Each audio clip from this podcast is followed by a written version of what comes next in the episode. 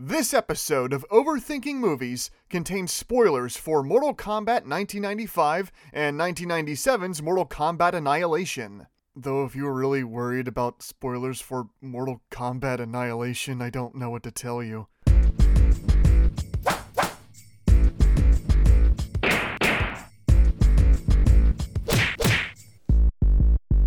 Welcome back to Overthinking Movies. I'm your overthinking host, Brandon Hayne. You know the drill at this point. With the Mortal Kombat reboot out this week as of this recording, this time we are of course covering the older films in the Mortal Kombat franchise, based off the now nearly three decades old video game franchise of the same name. I have little to no experience with the games, aside from general knowledge that has been absorbed into the mainstream. They are fighting games where you pick a character to compete in a tournament against a bracket of other fighters. However, what made them unique is their extreme level of violence. Each player has a move to finish their opponent in extremely visceral ways. Now, back in the nineties, when the series was born and became popular for these reasons, it and a few other games known for their adult content pushed the creation of the E S R B, the ratings board, which is why the games we have today are rated E for everyone, T for teen, and M for mature, and so on. So in adapting this property into a film, it would naturally be rated R, right?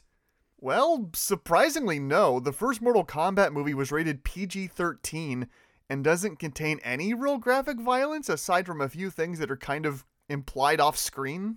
You might be thinking this misses the point of its source material, yet you might be surprised by the results. I brought on my co-host Zach Yetter, who has more experience with the games than I do, to judge if Mortal Kombat still fares well despite the limitations of its rating.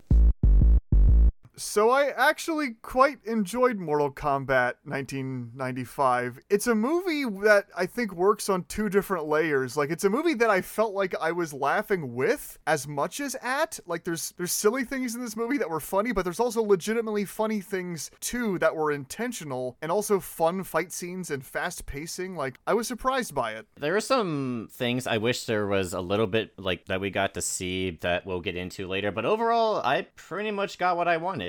You know, it's not like a fantastic movie on its own. As a movie based on Mortal Kombat, for what Mortal Kombat was at nineteen ninety-five, yeah, I got what I wanted, and I'm pretty sure fans must have thought the same, because I, I'm pretty sure I only really hear people say positive things about this. Yeah, like, not people telling me it's great, like you said, but, like, just that it's fun. It's a fun video game movie that mostly kind of hits the, some of the main notes of its franchise. Makes me wonder if maybe this movie started some things in Mortal Kombat's plot, like Kano killing Sonya Blade's partner. I wonder if that was a thing this movie started, or if that was always a thing, because I, I'm not familiar with the arcade endings, but I am familiar with how Mortal Kombat nine retold the story. Okay. Because I, yeah, like I like I said in the opening, I have no real experience with Mortal Kombat's lore or characters. I'm kind of going into this completely blind, and I was surprised that even without a lot of knowledge about the lore, I felt the movie did a decent enough job introducing everybody and getting to the point in a way that made sense for me that knows Mortal Kombat purely through osmosis. It did lead to a lot of awkward expository dialogue, but it wasn't, like, bad. None of it went on too long, thankfully. Yeah, thankfully it was, like, I, that's the thing I was really worried about, because a lot of the writing in the opening, like, third of the movie was pretty bad. It was, like, really on the nose, like, typical exposition lines of, as you know, and you're the greatest fighter, and and then, like, characters just stating characters' names just so we know who their names are. Um, but thankfully, once it gets past that hurdle, it's not that I think the script of this movie is great, but it's actually pretty likable, and fits in little references to the games in a way that feels natural to this movie's world. Yeah, I actually really like Liu Kang in this one. I think Johnny Cage and Sonya Blade are done well, too.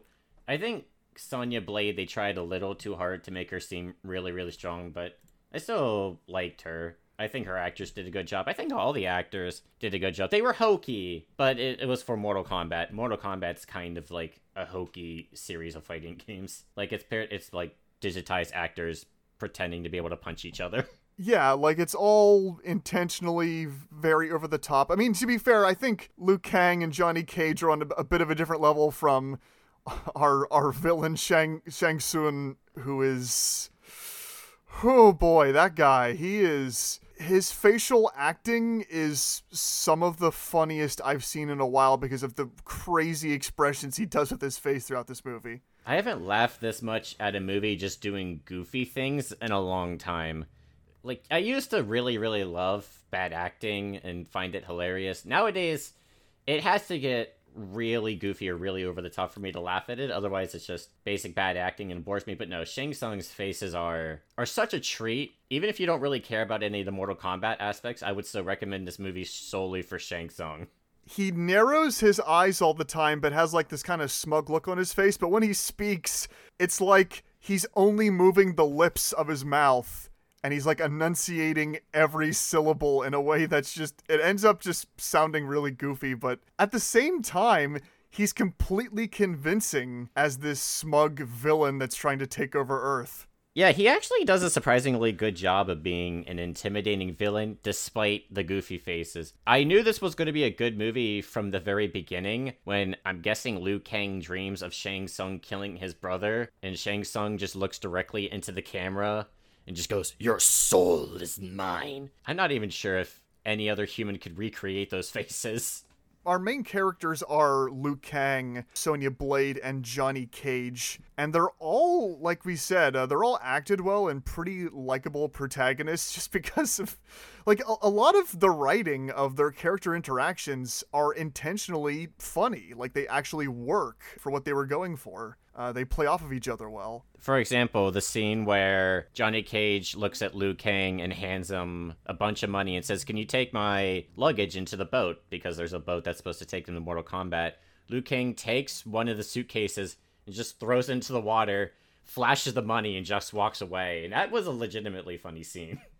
"Hey, you, carry my stuff." And Liu Kang was having none of that. Like I said, I really like Liu Kang's personality in this. I thought they were going to make him a very generic hero stereotype, but no, he, he doesn't agree to Mortal Kombat because he's the chosen one. He only agrees to Mortal Kombat specifically for revenge, and he's very, like, sarcastic. He has this kind of rebellious attitude that, like like you said, I expected more of like a stoic, you know, few words warrior type, but instead, yeah, he's he doesn't fully understand what's going on, but he kind of just accepts it. He kind of just accepts everything around him while Johnny Cage is the one that's always like, what, what is this? Where am I? What's going on anymore? And Liu Kang is just, even if he knows as much as Johnny Cage, he's always has this look on his face like, yeah, I'm fine with all of this.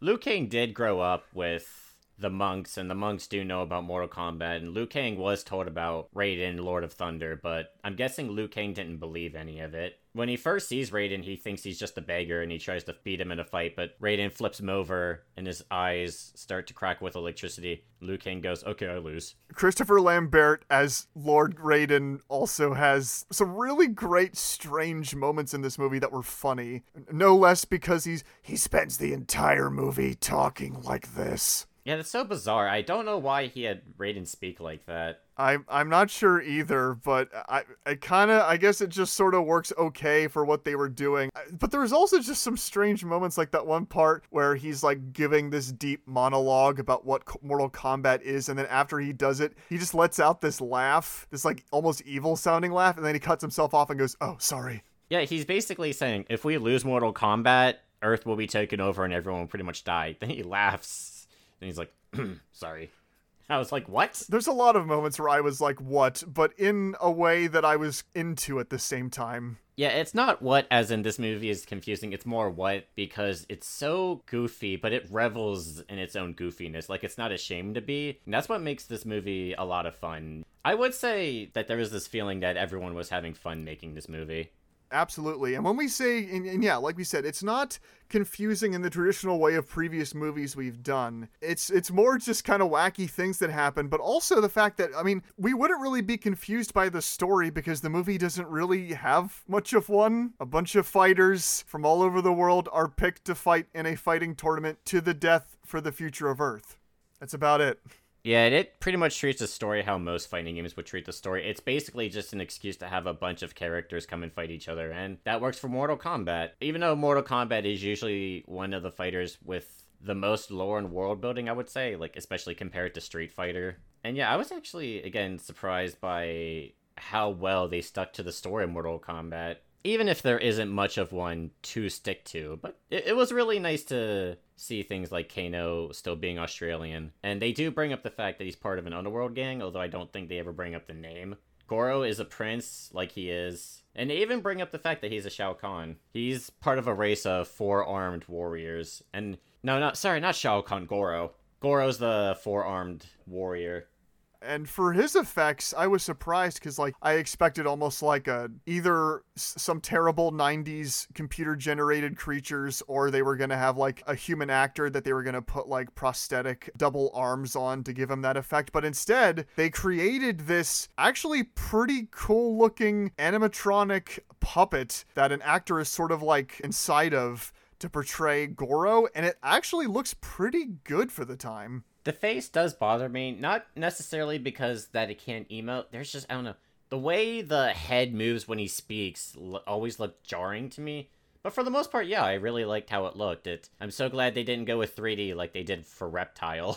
And that's kind of the thing about this movie with its special effects, is that I think some of them are pretty decent, others are not. They're consistent enough in their quality that they don't distract from everything else going on. At least until Reptile shows up, and he's this... I mean, you told me in the game he was like a green ninja, but he spends most of this movie as a terrible-looking C G I lizard thing. He does turn into the green ninja in the most confusing way possible. That's true, much later on into the movie when he goes into his form that everybody... But it, it just makes you go, why wasn't he always like that? Why why did they have to give him this weird origin as a C G I lizard? I thought that's what they were going to... Actually, I didn't even think Reptile would have been mo- in this movie at all, but if they did put him in, I thought they would have, yeah, just made him a green ninja, like how Scorpion's the yellow ninja and Sub-Zero's the blue ninja. But no, they made him a C G I monster thing, and then when he's fighting with Liu Kang, he falls into a corpse in Outworld and fuses with the corpse to become a ninja. I don't know where he got that outfit from. It was at least nice that they did put him in as the green ninja, even if it didn't make any sense. It was a surprise, because I feel like most fans would be watching the movie being like, what the hell? That's supposed to be a Reptile? But then, no. It, I mean, they do it. It just feels like such an odd choice. I would say they did do most of the characters justice, even though we didn't really get to see a fight between Scorpion and Sub-Zero, because I'm pretty sure they're supposed to be rivals, and Shang Tsung even introduces them as rivals, but he says they're both under his control. I don't remember if Sub-Zero is under Shang Tsung's control in the first Mortal Kombat. I know Scorpion is, but I'm uh, I'm actually not sure who Sub-Zero fought for. I wasn't sure if he was on Earthrealm's or Outworld side in Mortal Kombat, which, to give a quick description of what Mortal Kombat is, it is a ill-defined fighting tournament, because apparently you could just fight someone whenever, or you're supposed to only fight someone when they challenge you. I don't know how it works. It's, like I said, it's ill-defined. It's not very much of a tournament. There's no bracket. This isn't March Madness. But basically there's a Mortal Kombat every generation, and if Outworld can defeat another realm ten times in a row, Outworld will basically take over Earthrealm. Right, and by the time the tournament in this movie starts, they've already won nine tournaments. I mean, you couldn't really do a whole lot with that puppet, so it's more just him kind of standing there punching the other characters. Yeah, I kind of wish they got to do something with Goro. Like, even if they couldn't show it on screen because this is a P G thirteen movie, I wish they would have done something. Like, when that guy that I think we're supposed to care about gets killed by Goro, I kind of wish there would have been a moment where it cuts to Goro, he's holding up the guy, and you could just hear this stretching sound effect, and then it cuts to Liu Kang's reaction, or Johnny Cage's, as you hear this ripping sound effect, and you hear this one final scream. Although I guess then if he was dead, Shang Tsung wouldn't have been able to take his soul. But it's Mortal Kombat, there's kind of supposed to be a lot more fatalities, but there is actually a couple of deaths. I was actually surprised Sonya Blade does just end up breaking Kano's neck. Yeah, just kills him. I mean, to be fair, Shang Tsung didn't really... I wouldn't really think he had a use for Kano's soul. He just kind of wanted that guy dead after uh, Kano insulted him in an earlier scene. I think he only used Kano to bait Sonya into coming to the tournament because he thought she was hot or something. Yeah, he has like a weird fixation with her most of the movie, and I guess he... It's one of those weird things that a lot of movie villains do where they want the female character as their queen. I think in this movie, remember how Raiden is talking about how they each have a fear and Sonya's is trusting people? I guess they were going for that kind of angle where she has to trust in her friends to come save her. Right. Although, speaking of the Goro fight, uh, that does bring me up into something I wanted to talk about, because Johnny Cage does the nut punch, you know, fan favorite nut punch from the first Mortal Kombat game, and I believe he does in some other ones. That was something I was disappointed in this movie. There wasn't enough of the characters getting to use their special moves, because in Mortal Kombat, Liu Kang can actually throw fireballs. Johnny Cage can, like, do shadow kicks or something. He can do this kick that slides them forward, and then they're after images, and Johnny Cage can also throw, like, lob a green fireball. Sonya Blade has, I think, some kind of thing on her wrist that allows her to shoot lasers. Okay, I mean, Liu Kang does shoot a fireball in this movie, but it's not until, like, the very last fight. Yeah, I, I forgot about that. I, I just wish there was more special moves, but I, I still feel like there was enough. Liu Kang does do his bicycle kick in the movie, even if it looked a little lame. Right, Scorpion has his get over here thing, which he actually does multiple times. Get down here. Just a little fun fact to toss out there. His voice in the movie was done by the co-creator of Mortal Kombat himself. I can't remember if it's John Tobias or Ed Boon, but usually one of them is always the guy who says, get over here. It's uh, Ed Boon in this case. Okay, yeah, that's who I thought it was. Uh, once the tournament sort of begins, then yeah, most of the middle of the movie is just kind of fight scene after fight scene. And this is the only part of the film to me that began to drag a bit, just because I felt like they were kind of throwing in fights for the sake of fights in, in some cases that didn't really have a lot of connection. But I understand why they put them in there, because, hey, it's throwing in more Mortal Kombat characters to have little fight scenes with. Yeah, I'm not sure who Liu Kang fought as his first contestant, because I don't think he's in any of the Mortal Kombat games. I don't believe so either. It's just a guy who, it, it, he looks like a normal guy, but when he yells, for some reason, they have like a lion's roar sound edited under his scream. It's really odd, but he, yet he looks like a normal guy. Like we said, this movie's really goofy. But speaking of the fights, how would you overall kind of grade the choreography we've got going on here? I feel like there are definitely some fight scenes where you could tell the actors weren't especially trained in martial arts. I believe Liu Kang's was. Johnny Cage did all right. I felt like Sonya's fight with Kano was one of the weakest, except for Johnny versus Goro. I felt like that one kind of ended disappointingly. I would say my favorite fight was Johnny versus Scorpion. Oh, okay. Yeah, I could see that. After they get to wherever the hell they teleport to. Uh, Scorpion's realm? I have no idea. I almost want to say it's hell, because Scorpion can teleport, and he is a specter in the games. So I thought that's where he took him, but I don't think hell has that wooden bridge. Although there is a lot of there is a lot of skeletons. I mean, I've never been to hell, but I would assume that would be there.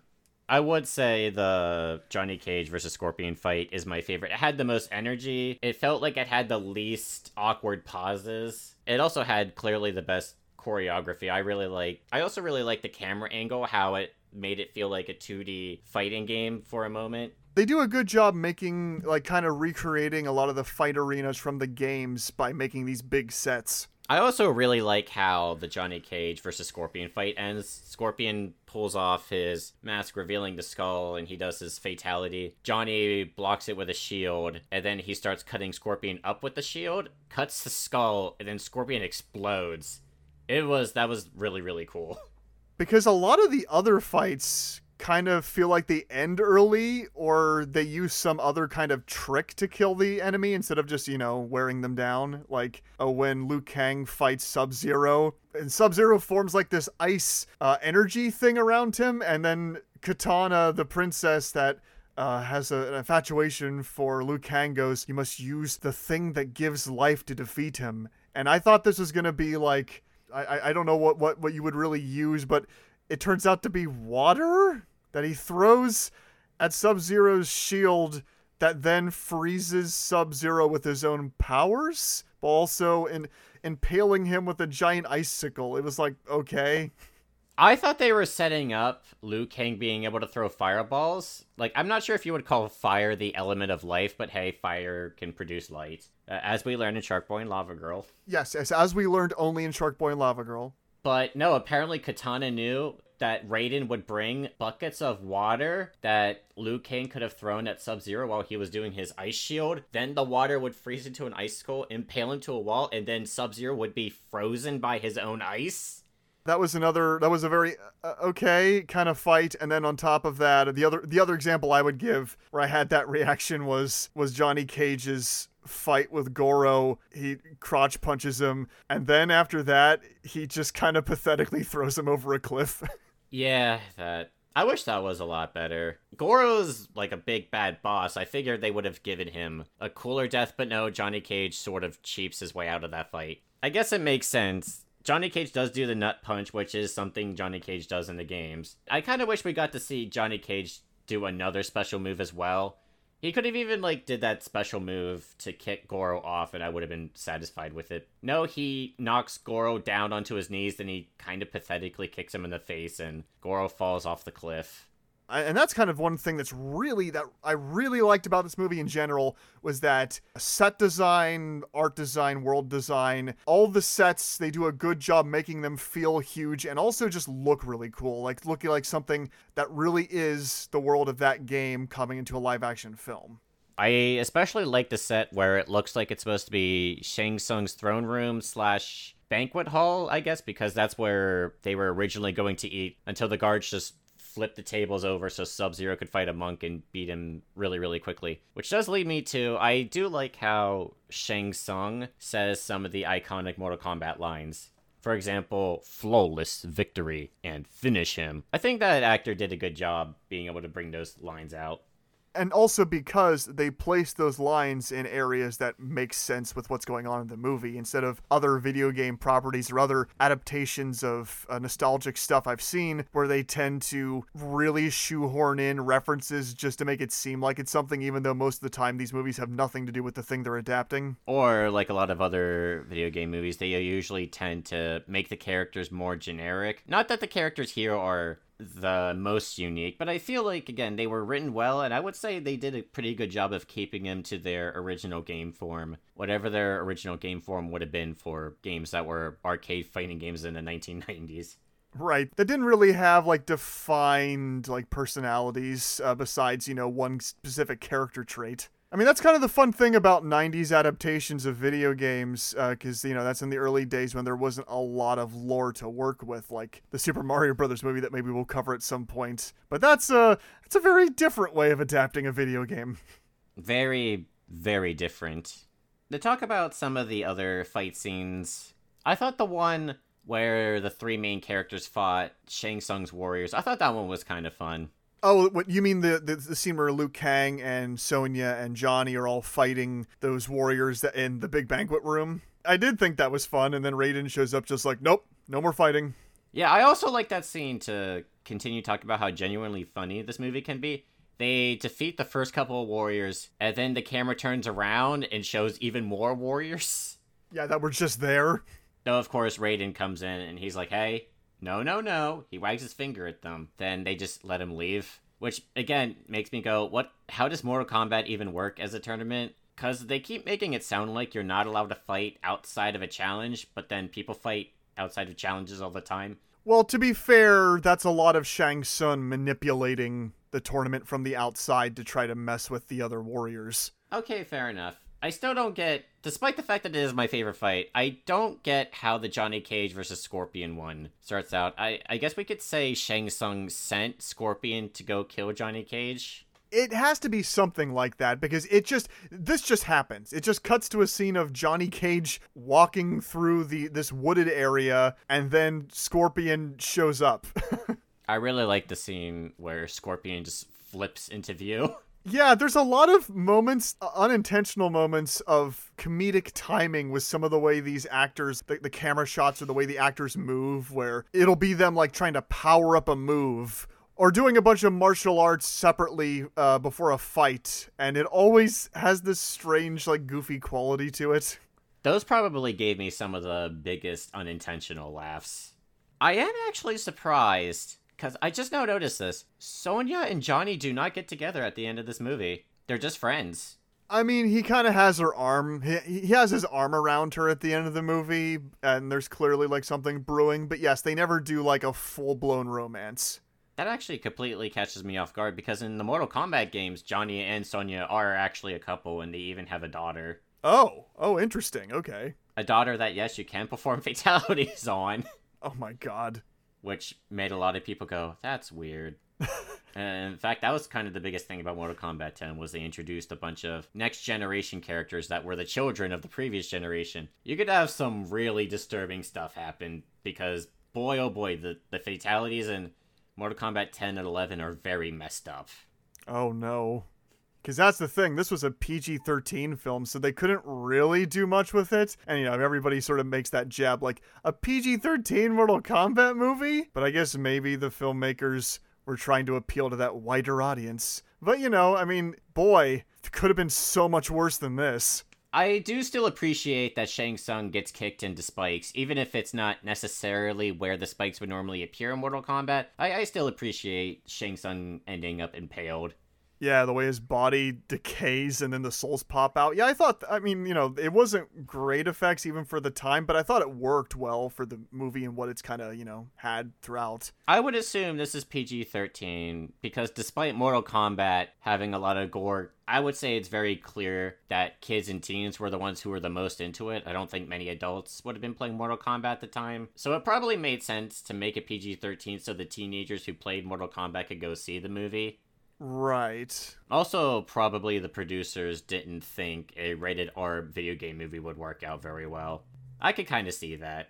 Yeah, especially at the time, because now, of course, you know, with films like Deadpool bringing in so much money at the box office, they've kind of realized that R-rated movies still can do quite well and they don't have to be relegated. That you don't have to fear that rating, you know, pulling away sales, and that sometimes a movie does need that rating to fulfill, you know, what it has to set out to do. And Mortal Kombat is especially one of those cases, which is one of the things that I am very interested to see in the upcoming reboot film uh, coming out on Friday. We're currently recording this on Wednesday, uh, that it is going to be an R-rated film, and it and I haven't watched anything just so I don't spoil myself on anything, but I am very intrigued to see how you would do this type of story in a twenty twenty-one context, because yeah, for nineteen ninety-five, it's it still kind of holds up pretty well as a fun little uh, fighting movie.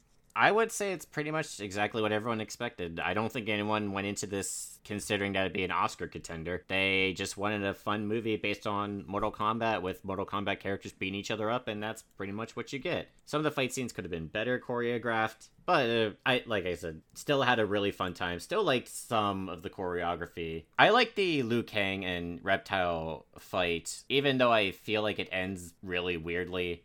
Yeah.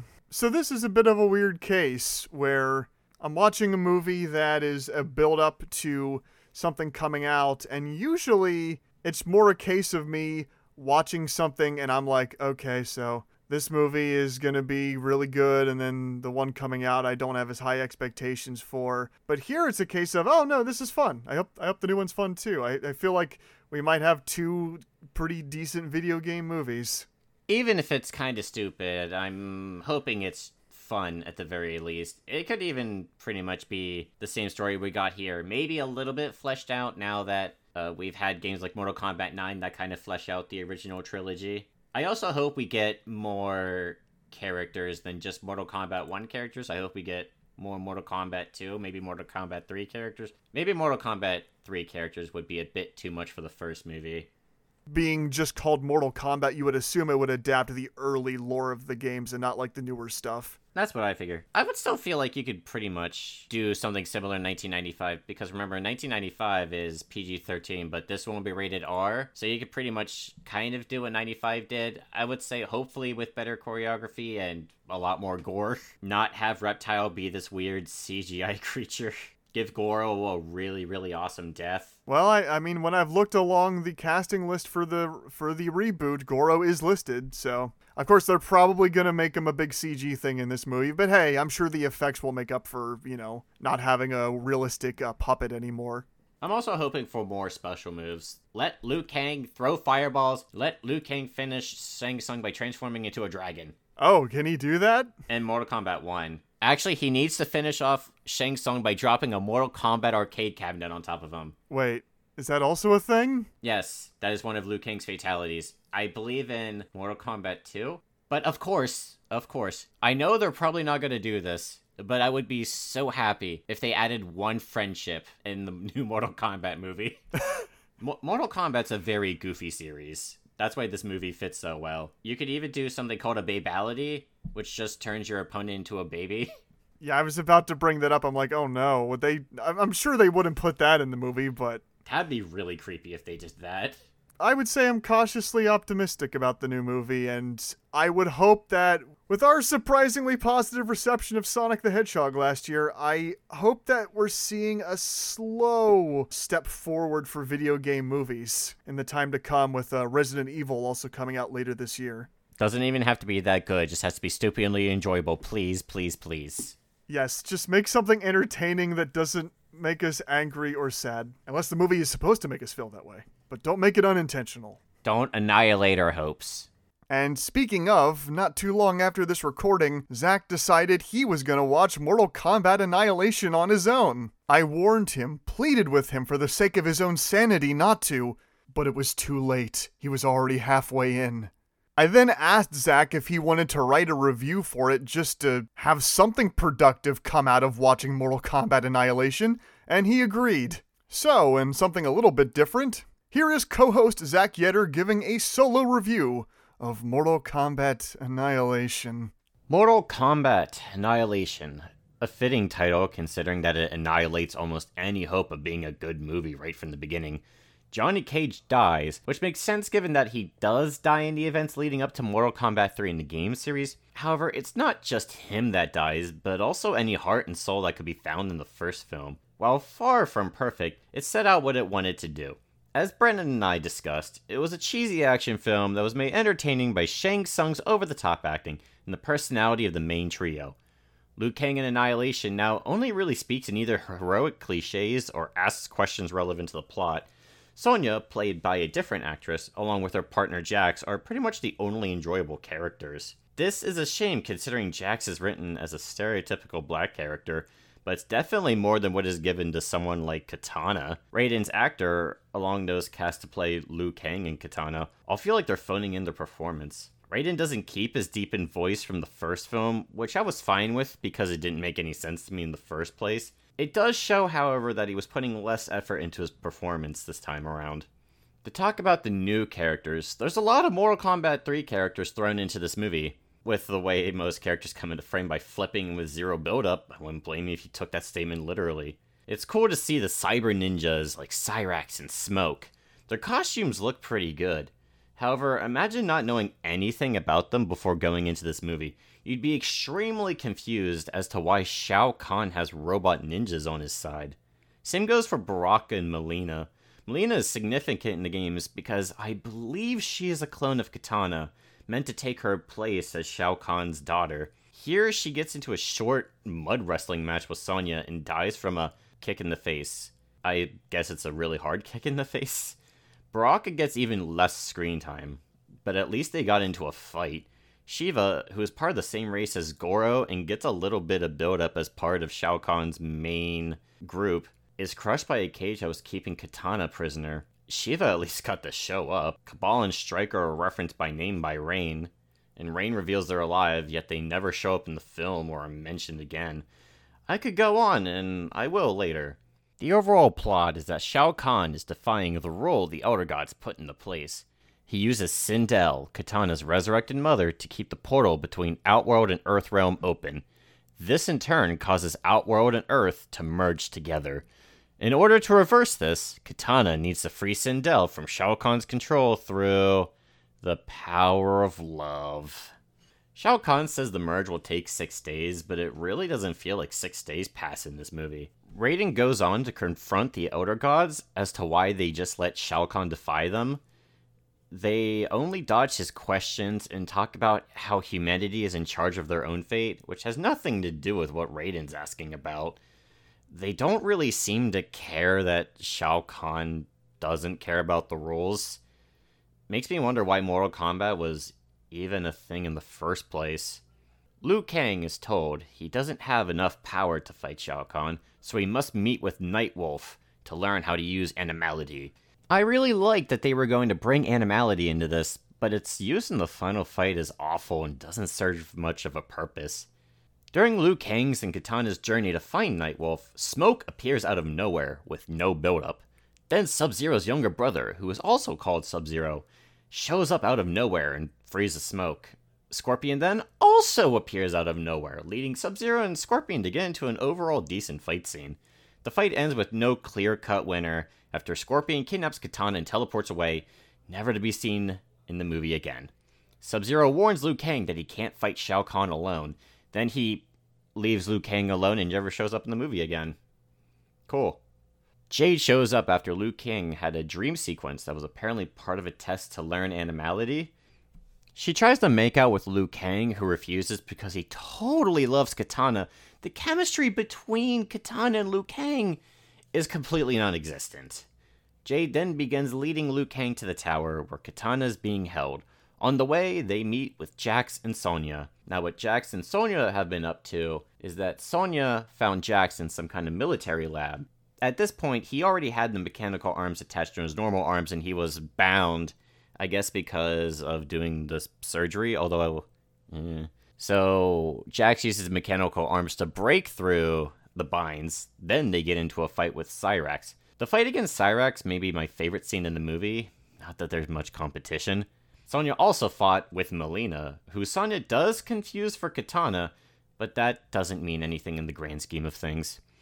Mileena and Cyrax both had tattoos that came to life and flew away.